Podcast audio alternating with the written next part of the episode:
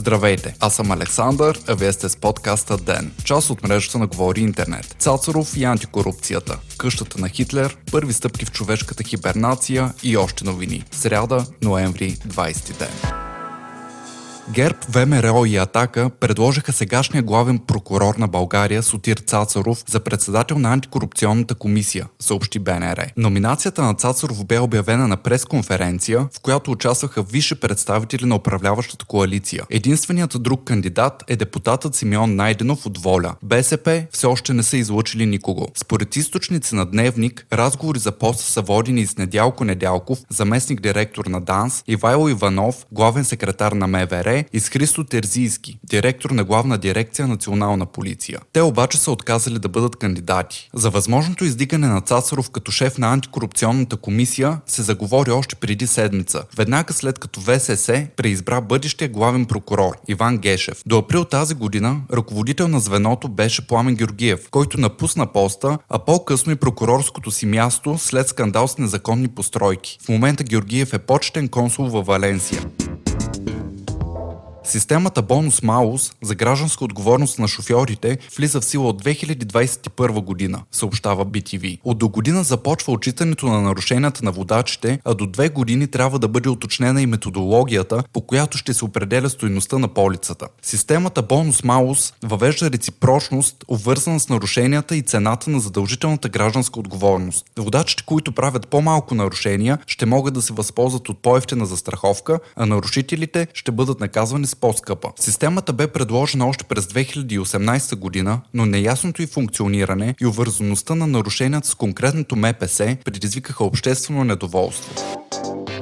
Сградата, в която е роден нацистският лидер Адолф Хитлер, ще бъде превърната в полицейски участък, съобщава BBC. Според министърът на вътрешните работи на Австрия Волганг Пешорн, това ще е сигнал, че тя никога повече няма да напомня за национал-социализма. През последните десетилетия сградата бива наета от държавата в опит да спре крайно десния туризъм и е превърната в център за хора с увреждания. През 2014 има идея тя да стане бежански център, но проектът не е реализиран. С държавна заповед от 2016 тя е закупена от предишния собственик за 810 000 евро. В Австрия общественото мнение е поляризирано. Част от гражданите искат нейното събаряне, докато други призовават сградата да бъде използвана за благотворителни дейности.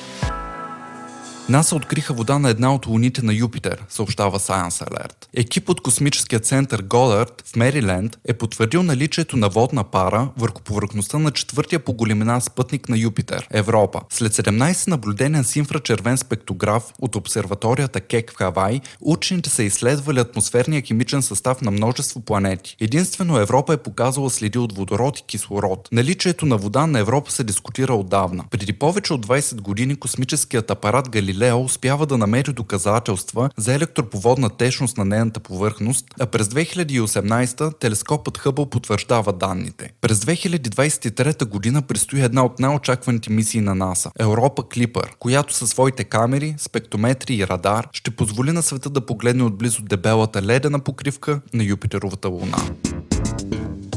За първ път лекари поставиха човешко тяло в анабиоза, състояние на почти пълно, но обратимо прекратяване на жизнените функции, съобщава New Scientist. Експериментът се е провел в Университет по медицина в Мериленд и в партньорство с FDA. Ръководителят на екипа Самюел Тишерман споделя, че поне един пациент е преживял манипулацията. Целта на учените е да успеят да забавят физиологичните реакции и процеси в човешкото тяло в ситуация, която би причинила скорошна смърт. В опита са участвали граждани и изявили съгласие при живе и в последствие са преживели инцидент с голяма кръвозагуба или инфаркт. При липса на сърдечна дейност в рамките на 5 минути всичката човешка кръв бива заменена с ледено студен разтвор, който охлажда тялото до 10-15 градуса. Точно преди мозъкът да спре да функционира, охладителната система се премахва и хирурзите разполагат с близо 2 часа, за да извършат необходимите манипулации. През миналия понеделник на симпозиум в Нью Йорк, Тишерман сподели, че това са още първи стъпки и все още е неясно колко време може да бъде поддържано състоянието на анабиоза. Отдавна се смята, че тази технология може да бъде използвана и за космически пътешествия. Чрез нея функциите на тялото на хората ще бъдат забавени и така те ще могат в изкуствена кома да пътуват много години в космоса. Космическото пътуване все още е далече. А Ти Шерман допълва, че целта на експеримента не е да пратят хора на Сатурн, а по-скоро да спечели време за лекарска намеса.